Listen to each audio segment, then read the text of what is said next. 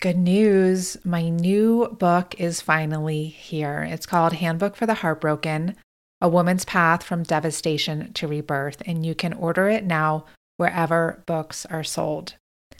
I wrote this book after the five year span between 2016 and 2020 when I experienced serial heartbreaks that rocked literally every area of my life my health, relationships, money, career, social status, and even my very sense of self. And along the way, I really got to experience firsthand how dysfunctional our culture's relationship is to loss. I saw how we live in a heartbreak illiterate world that's obsessed with success and shackled with isolation and ignorant of how valuable our suffering can be for our growth and our evolution not only as individuals, but also as a collective. So, this book expands the conversation around loss beyond just breakups and bereavement, although we definitely cover those too, in order to include falls from grace of all kinds personal, professional, and collective. So, whether you're experiencing hardship now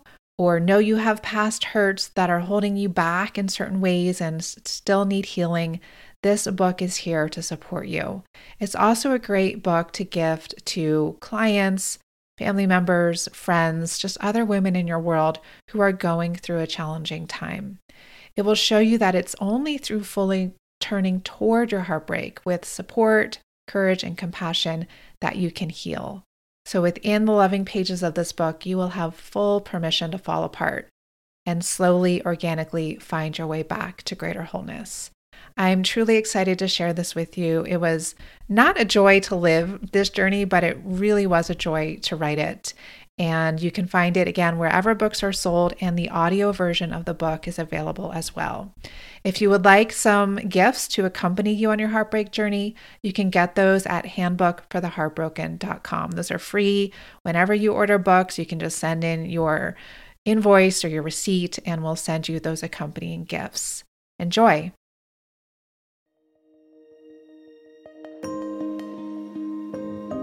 Hello. Welcome to the Sara Avant Stover podcast, a space to come home to your inner wisdom. I'm Sara, best-selling author and teacher of women's yoga, meditation, and spirituality. And this podcast was born out of my own desire to hear Dharma talks, which are what the Buddhist tradition calls wisdom teachings, through the distinct lens and voice of the sacred feminine. Here, I'll share these very talks, along with rich conversations about all different facets of the feminine spiritual journey. But above all, I created this because I believe that when a woman gets still and quiet enough to hear her inner wisdom, she's able to live her true path in the world. I hope this podcast helps you do just this. I'm happy you're here. Let's dive in. Hello, and welcome to 2021. You know, this year has gotten off to a bit of a rough start, which is to be expected, I think. Uh, the COVID numbers are reaching record levels here in the US, and we had the supremacist insurrection at the Capitol last week. More is slated for the day that this is coming out, Sunday, January 17th. No doubt these are transformational times, and chaos is inherent in transformation. We can't change without things getting chaotic. Change in, in and of itself is is uncomfortable, it's unpredictable, it's messy. And that just knowing that certainly doesn't make it any easier but it, it, I think it helps to just keep things in context. So, regardless of where you're landing in all of this, or perhaps I should say inclusive of where you're landing in all of this, I'm sending you my love and support and just want to just want to name that however this is impacting you is really valid and real and and I know that it's it's hard and different degrees of hard for for all of us. And my intention is that today's Dharma talk will offer some some balm for the the pain, for the discomfort, for the unsettledness in the nervous system. Uh, before I dive into the Dharma talk, I just wanted to share just a few things that are helping me currently. And I would say the biggest thing when I reflect on it is is simply routine.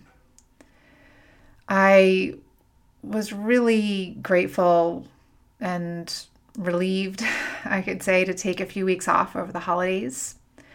Usually I like to take a couple of weeks off, but this year I had the chance to, to do three.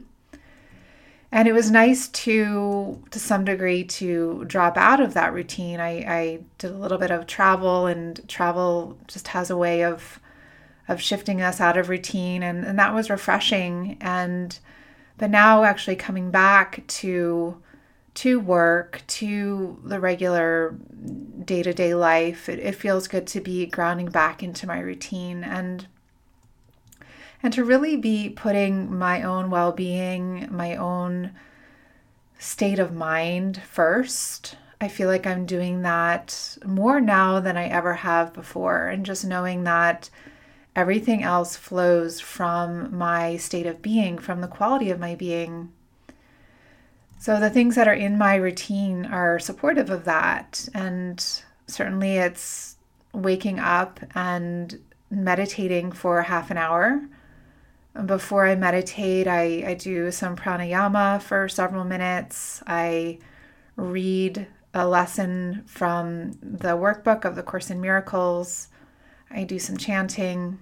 And then I sit. And then I eat some breakfast and do some gentle yoga. And after that, do some journaling and and also do a creative writing practice. I'm trying to reintegrate just writing in into my daily life. And so I really just use the mornings for myself for doing the things that I know are the most important to me that that really strengthen me.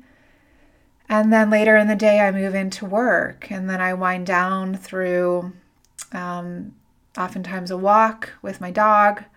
I like to walk for about an hour, and it's helpful that the days are getting longer, so I I can get out later. I have more time to work, and I can get, get out later, and then just winding down in the evening, whether that's connecting with a friend in person or over Zoom or reading. These days I'm reading a lot. I was watching different Netflix shows for a bit and I kind of haven't found a new one to land on that I enjoy. So if you have any recommendations, I'm I'm all ears, but I've been enjoying reading and I'm doing um, a couple of, of trainings now, so I have some some extra kind of academic reading to do for those. And usually a bath in the evening with my favorite cocktail of Epsom salts and apple cider vinegar and baking soda, candlelight in the bath, and then going to bed. So, pretty simple, pretty basic, and just keeping things that simple and basic and just centered around my well being are very helpful. So wherever you are, I hope that your routine is is serving you as we move into I guess the 10th month now of the pandemic. And from there I want to ease into into the Dharma talk for today and you know, I first discovered the Dharma, which is a term used in Buddhist in the Buddhist tradition in the the yogic and Indian tradition, just throughout a lot of Eastern spiritual traditions.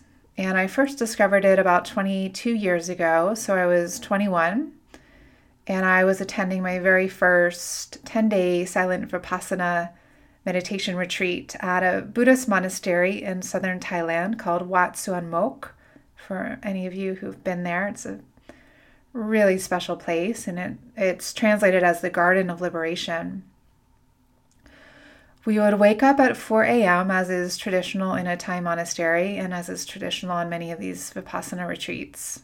4 a.m. is said to be the Buddha hour, the hour that the Buddha awakened. And we would wake up to the sound of temple bells. And we would get dressed and make our way into the outdoor Dharma sala and sit in silence, sit in stillness as we listen to a Dharma talk from one of the, the local monks or nuns. And this talk was often just set the tone for the day, gave us a theme to work with. And Dharma can be loosely translated as meaning wisdom or universal truth. Truth has a particularly particular frequency. It's a frequency that aligns, it's a frequency that heals, it's a frequency that soothes. So that even when a truth is spoken that is hard to hear or hard to accept, even within that, there's something reassuring in it because we feel that it's the truth. And I feel it's important to say this because there's a lot of untruth in the world right now. And just as truth brings cohesion, untruth brings incohe- incoherency. It makes us feel out of whack, out of sorts, knocked off center, living in a delusional reality. So, truth feels like medicine, and untruth can feel like poison. Given this, here's some truth for you today um, because truth helps to strengthen our energy fields. And just as my daily routine helps to strengthen my energy field, helps to strengthen your energy field, we need to keep strengthening our fields because when we do this, we we build our capacity to be with those things that are out of whack whether that's reading the news, watching the news, being on social media, going out and doing errands in the pandemic, dealing with whatever else is present in your life. The more that we strengthen our energy fields, the more that we can just hold our center amidst a lot of fluctuations, a lot of discomfort, a lot of chaos. And the truth that I want to speak about today is on the topic of initiations. And I chose this topic for today and for the first podcast of 2021 because, and you certainly don't need me to tell you this, we're all undergoing an initiation right now. So, simply put, an initiation is a transition from one state of being to another. It's an alchemical process, it's a transformational process. And just as I said at the front end of this talk, change is chaotic. So, inherent in initiation is chaos, is uncertainty, is confusion, is ambiguity.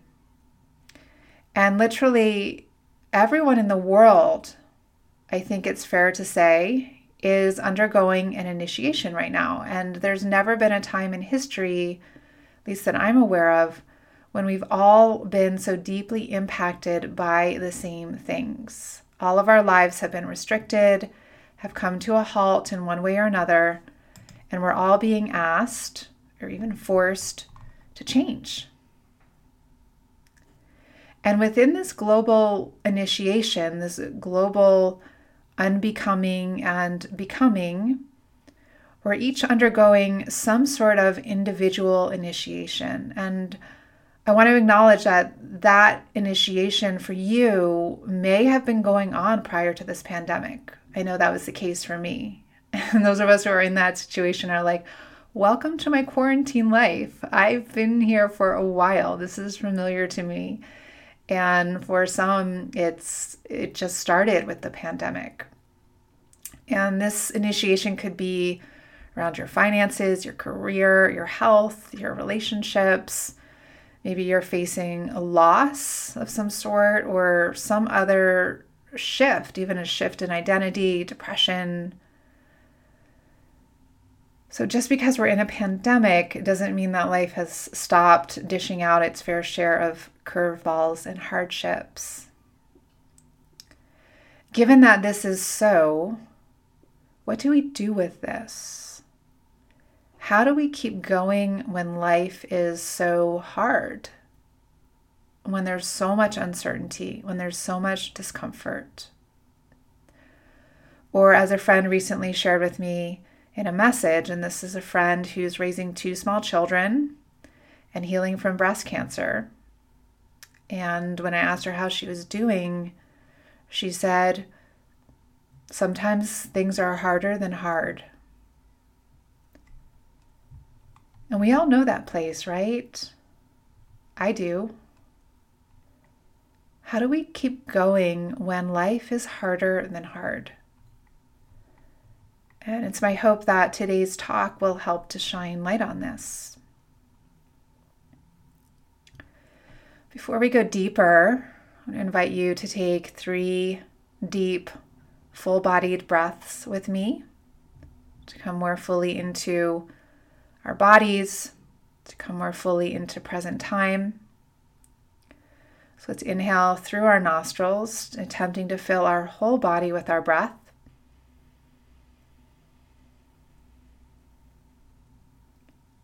You can exhale through your mouth. So, welcome to let out a sigh or a sound if that feels good. Let's do two more of those breaths. So, breathing in.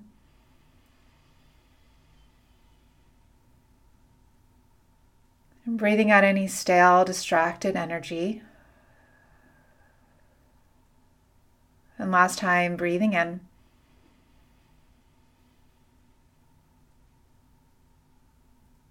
And breathing out. Thanks for that. Deep breaths help for sure.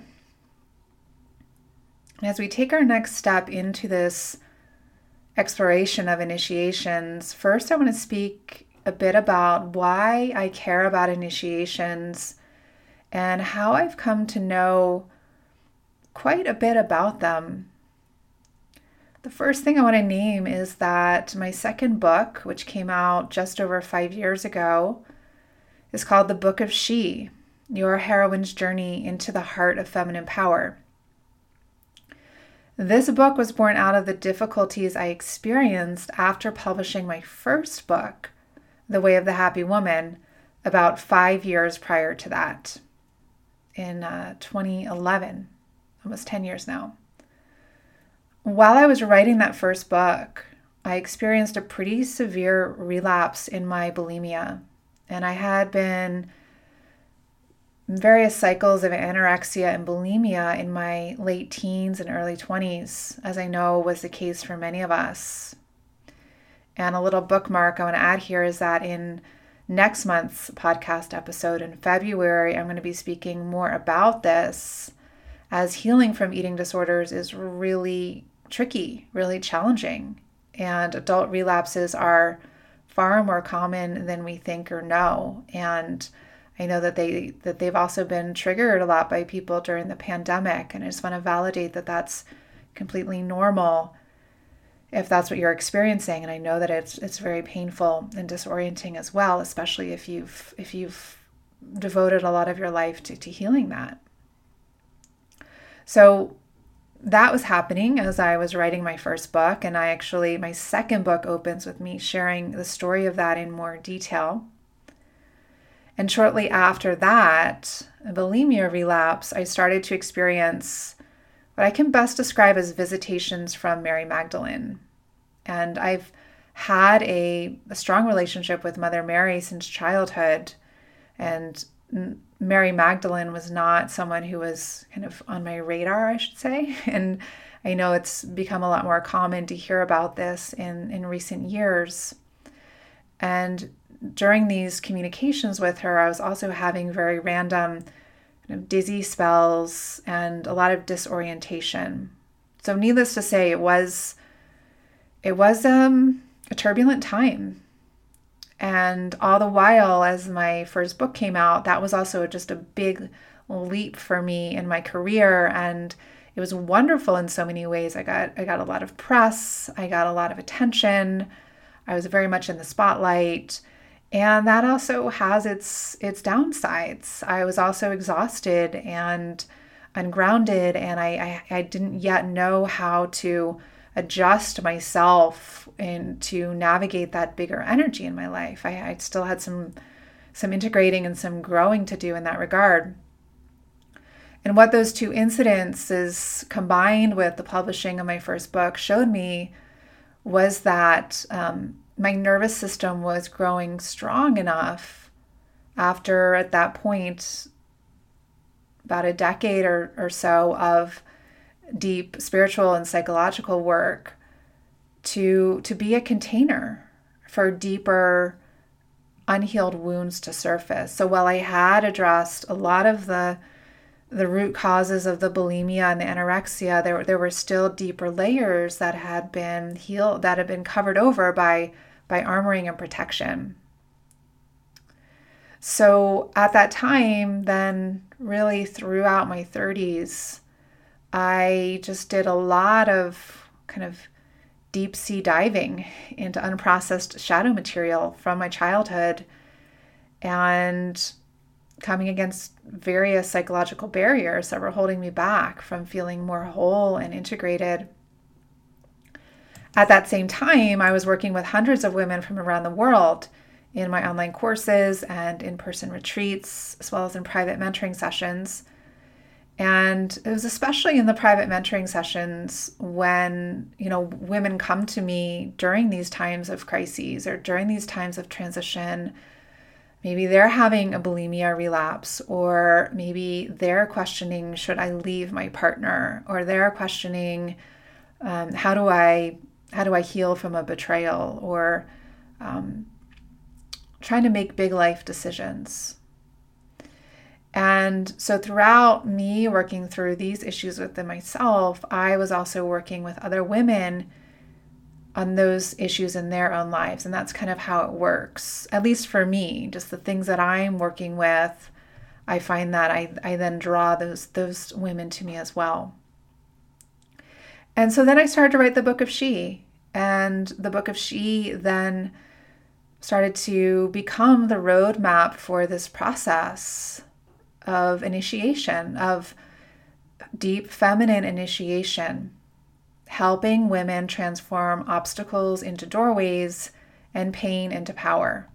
And when I say helping women, I also mean helping myself because really the work that I do and the books that I write, they come out of what I discover about what helps me to heal. And it's about me making sense of things in my life that are nonsensical and that I, I don't find the resources that I need, so I create them. And right when that book was published back in October 2015, I felt a huge sense of relief that that was the end of that particular season of my life, that very challenging heroine's journey. It felt like a homecoming. Yet, I've since learned to be careful what I write a book about because right after that, my life fell apart. I mean, I feel like fell apart is is too light of a phrase. It it really imploded in a much bigger, much more traumatic way than I had ever experienced before, than I could have ever imagined. So the details of that are fodder for a future book, and I, I write some stories about that in various places on my website and the internet. But all of this is to say that in in the time since that book came out, the book about feminine initiations, about the heroine's journey, which is the the roadmap, the archetype for a feminine initiation, I went into a much deeper, longer, more challenging initiation. And I've come out of that now. And now I know initiation much more intimately than really I ever knew that I could, really than ever, than I ever really wanted to. but I'm grateful that I do.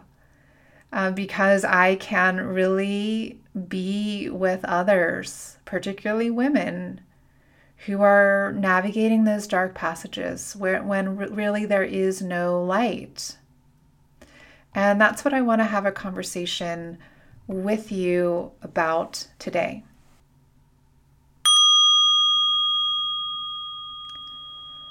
I want to take a short break from today's Dharma talk to share with you an upcoming opportunity to go deeper into this process of initiation, which is a central piece of deepening into the feminine mysteries.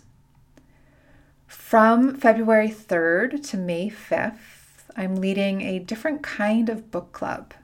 It's called the Book of She Club, a 13 week community initiation.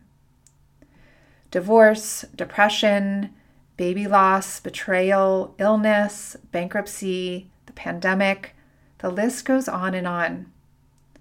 We're conditioned to see ourselves as failures when we're faced with these things. And how could we not? When modern society doesn't recognize the necessity and severity of initiations as the, the means through which we shed these false, outgrown layers of ourselves in order to fulfill our destinies and to better contribute to the world in the way that we are uniquely designed to. And because of this societal invalidation, we don't have the containers we need to hold us through these times, these times of being dismantled and reconfigured. But it hasn't always been this way. Our ancestors once knew how to honor initiations. They provided safe holding environments, wise context, helpful meaning making for individuals to do the deep work that these opportunities, disguised as crises, demand. Think about it just as a caterpillar needs a cocoon in order to become a butterfly, you also need a container to become the next, more evolved, aligned version of yourself. And without a cocoon in place, you risk an initiation going in the wrong direction you know, an initiation going in the wrong direction can become a breakdown or psychosis. I hope that's not the case for you, but it's not uncommon. An initiation can take far longer than it needs to, or it could never come to fruition at all. You could just kind of stay in that place. Since we're in a rare global moment of mass initiation, within which we're each undergoing our own unique individual initiations, I want to invite you to gather with me in a safe container, in a cocoon, to do this deep inner work together as a community. So, in this 13 week group initiation, you'll be held as you move through whatever feelings are arising disorientation, exhilaration, exhaustion, doubt, loneliness. I'll share crucial context and meaning making for what you're experiencing, helping you to orient yourself in these murky yet still very real stages of your process. And in turn, you'll be empowered to trust your experience and to try on new perspectives that you maybe haven't seen before. Using the archetypal map of the heroine's journey that's laid out in my second book, The Book of She, I'll guide you through each of the 13 phases of this journey, which is the blueprint to every woman's mythological initiation. I encourage you to read along as we go. We'll cover one chapter a week and we'll meet each week on a 75 minute Zoom call. And in each call, I'll share a Dharma talk about that week's theme and fresh insights that I've discovered about the initiation process in the past five years since writing the book, as well as encapsulating what is already written in the book. And I'll lead you through a practice to embody that week's teaching, as well as open up time for Q&A and group sharing. As always, if you can't attend live, you'll receive a recording after each class. And while initiation is a very personalized experience, no one is meant to go through this process alone. So I look forward to sharing this sacred space with you during your own initiation while traversing this next season of the pandemic together. You can learn more and join us at saraavantstover.com forward slash hashtag book club. saraavantstover.com forward slash hashtag book club. That's saraavantstover.com hashtag book club. Sorry, forward slash hashtag book club. And now let's head back to today's talk.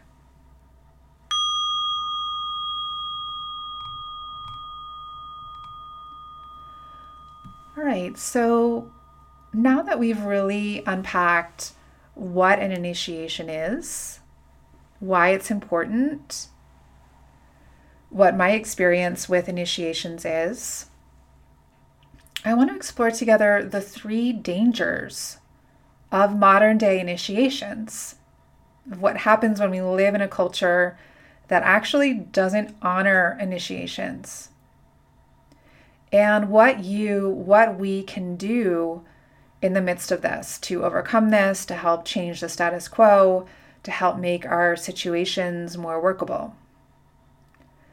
So, the first danger, danger number one, is you try to navigate your initiation alone. You try to navigate your initiation alone. I recently heard someone say, and I wish I could remember who the quote was from, and I don't have the name of the person, I don't have the exact quote, and I'm sorry about that, but if someone has it, please um, feel free to email me. But is that the real psychosis is not individual, it's collective.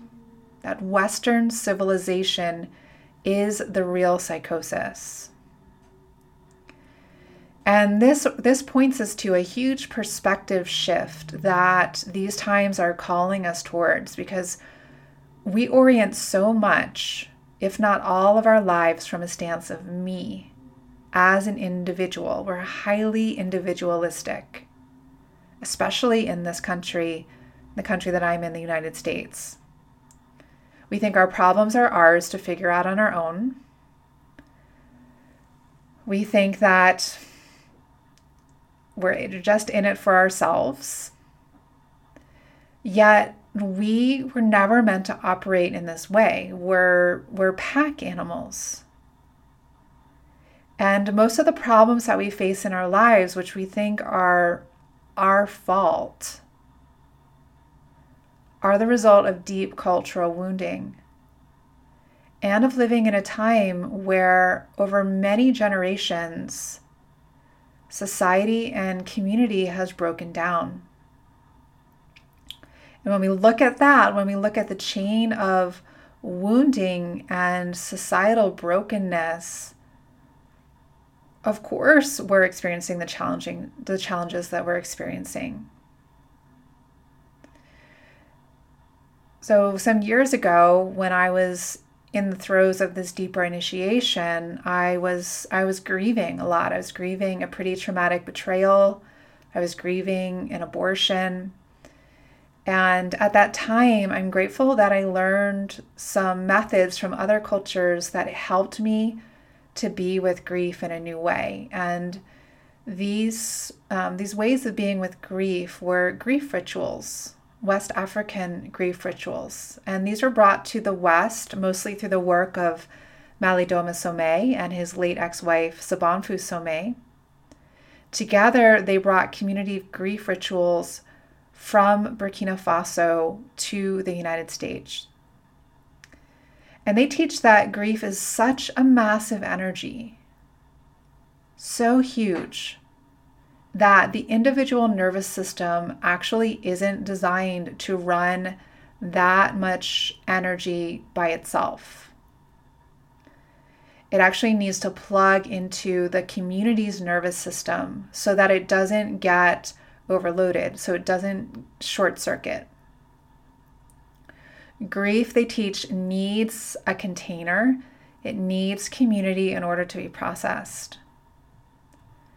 But what happens in our Western world is that when someone experiences a loss, and I definitely experience this, they can also find that the people around them start moving away from them rather than towards them, kind of like rats from a sinking ship. We live in a death adverse, grief adverse, hardship adverse world. We glorify winning, shininess, happiness, people being at the top of the wheel of fortune. So when they fall down to the bottom of that wheel, which we all always do at some point and usually more than one point, we abandon them, we move away from them. It scares us. So, what do we do with this danger of try, we try to navigate the initiation alone? The antidote, which perhaps I made clear, is we seek out support and community. When you're going through a hard time, it's important to have solitude and quiet. You, you need a lot of space to process that grief and trauma. It takes time, there's a lot to sort through. So, in that sense, there's a solitariness to hardship that's unavoidable and super uncomfortable. However, in addition to that, we also need the support of our communities to look after us to have someone to call when we need to talk, no matter what time of the day or night it is, to have someone who can just sit with us without judging us when we're in pain and wild with grief, to have someone bring us food or invite us over for a meal, to have someone just to, to text or call and say, How are you doing today? We need people to validate what we're experiencing, to, to tell us that it's normal, and to reflect back to us how brave we are for going to these dark places. And these times of transformation need cocoons. They need a cocoon. Yes, our own home needs to become a cocoon, like a self care haven for us, but also needs something larger to hold us, like, like a, a womb is the container for a fetus to grow into a baby or a chrysalis for a caterpillar to grow into a butterfly. We need these safe, sacred containers to hold us while we're unbecoming our former selves and becoming who we are not quite yet.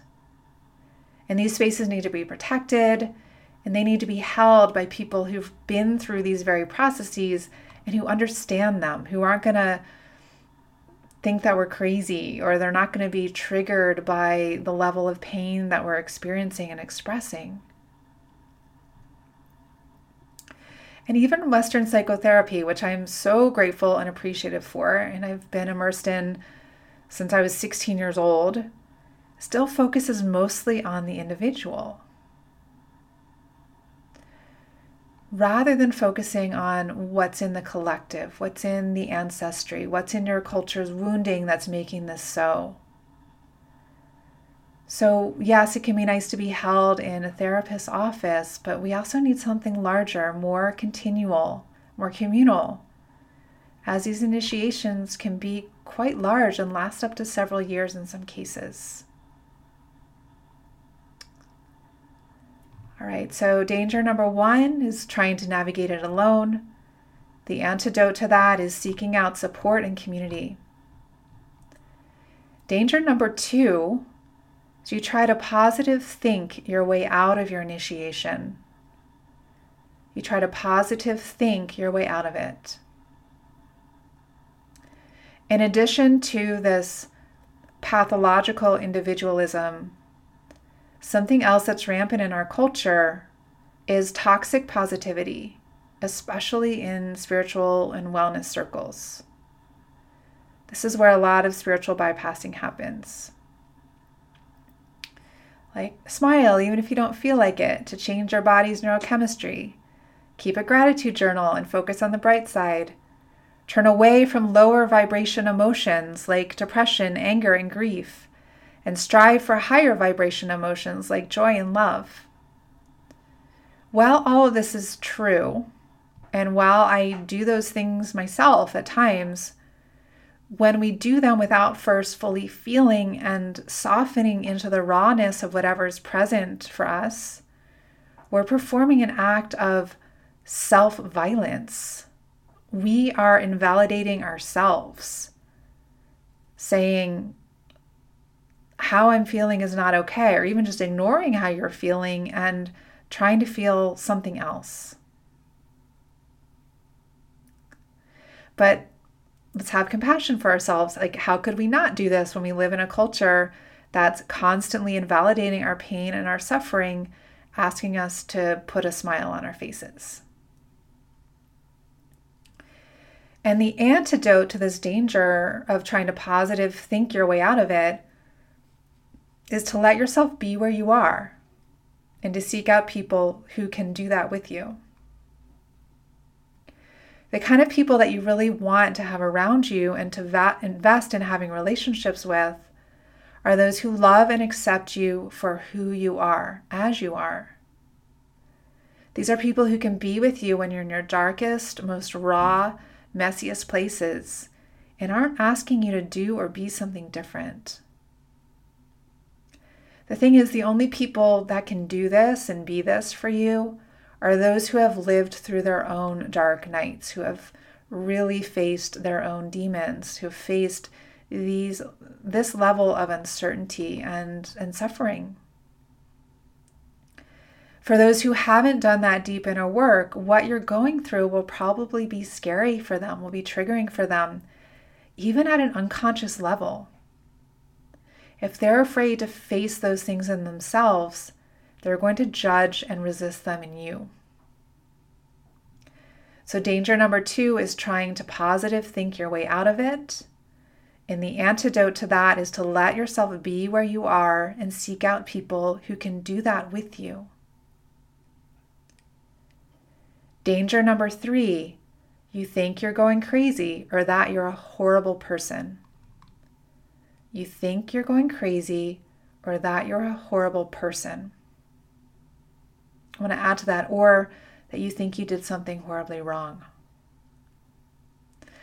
And this one stems from the previous two dangers. Okay.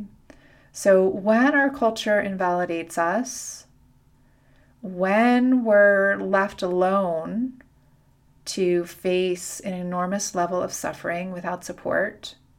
I mean, think about it bereavement leave from most workplaces on average is about three days.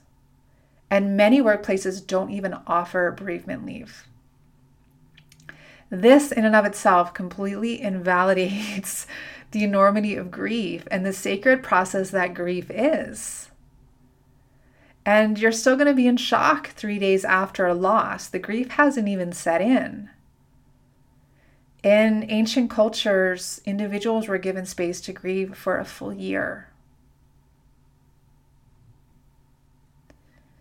So think about it as well. You know, if if you didn't lose someone through death, a lot of times in a relationship if someone leaves you for someone else or someone cheats on you, in our culture, it's still the woman who ends up feeling humiliated in these situations.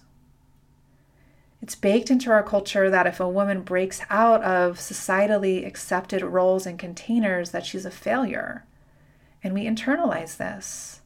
We take it on. We, we, we, we think that it's our fault, even if even if at like a certain rational level we know that's not true at a deeper felt sense parts of us believe this because this is this is the water that we're swimming in still. With this we're so afraid of failure we're so afraid of hardship because we don't want to be estranged from society. And yet failure and hardship are normal natural even needed parts of, of life and of growth there are also countless stories in art and in real life of women who are really brilliant or are having a really deep spiritual experience and they're labeled as crazy. So, this kind of judgment for a woman undergoing transformation is rampant.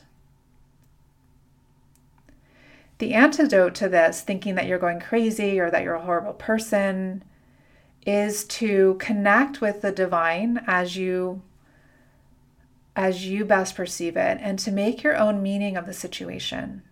So to connect with the divine and make your own meaning.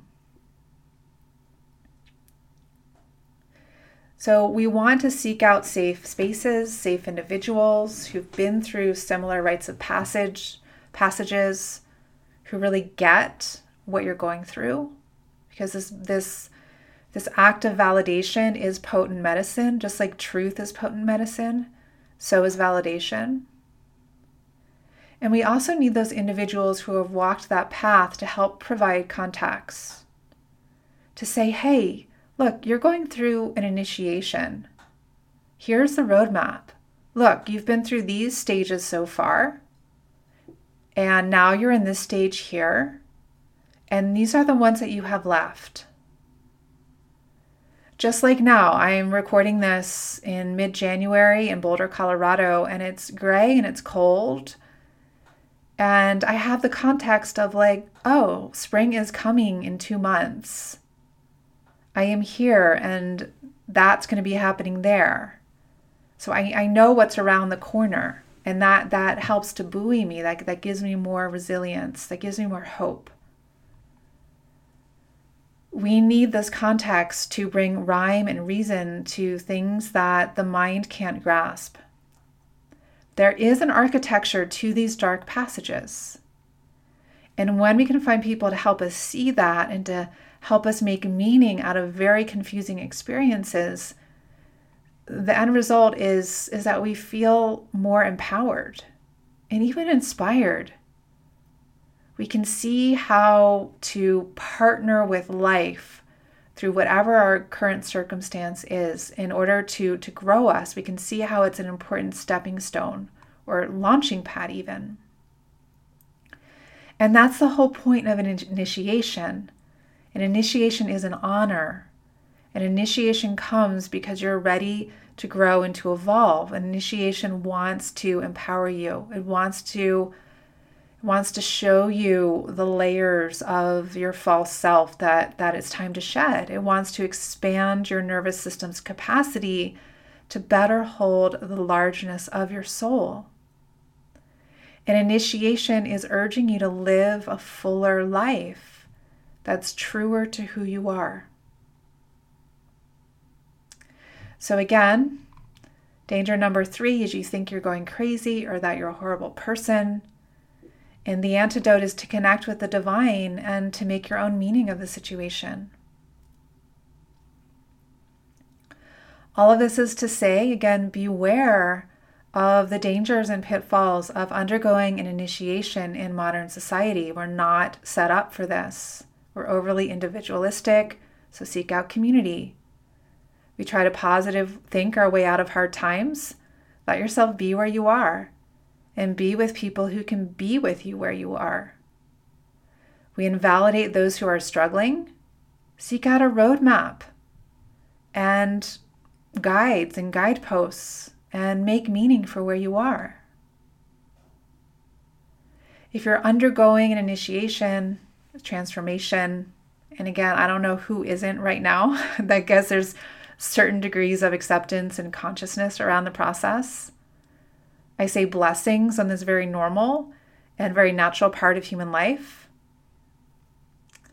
And I also want to, to remind you that my book, The Book of She, offers a roadmap for this process.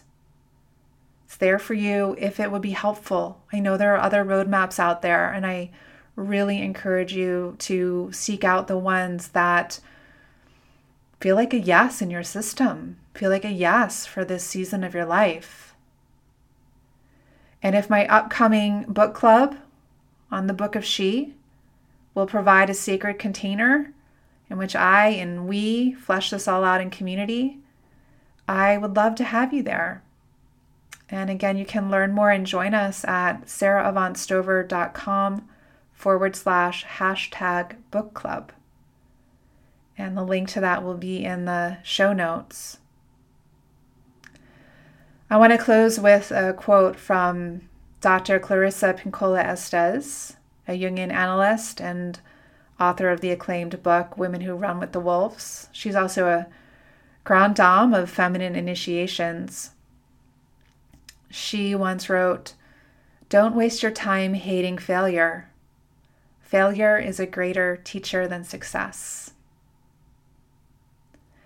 So, on that note, I bless your perceived failure and all the teachings that it's bringing into your life.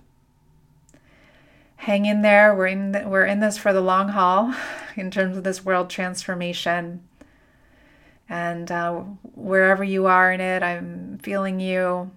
I'm honoring you. I'm bowing you, bowing to you, and I'm grateful to be on this journey together.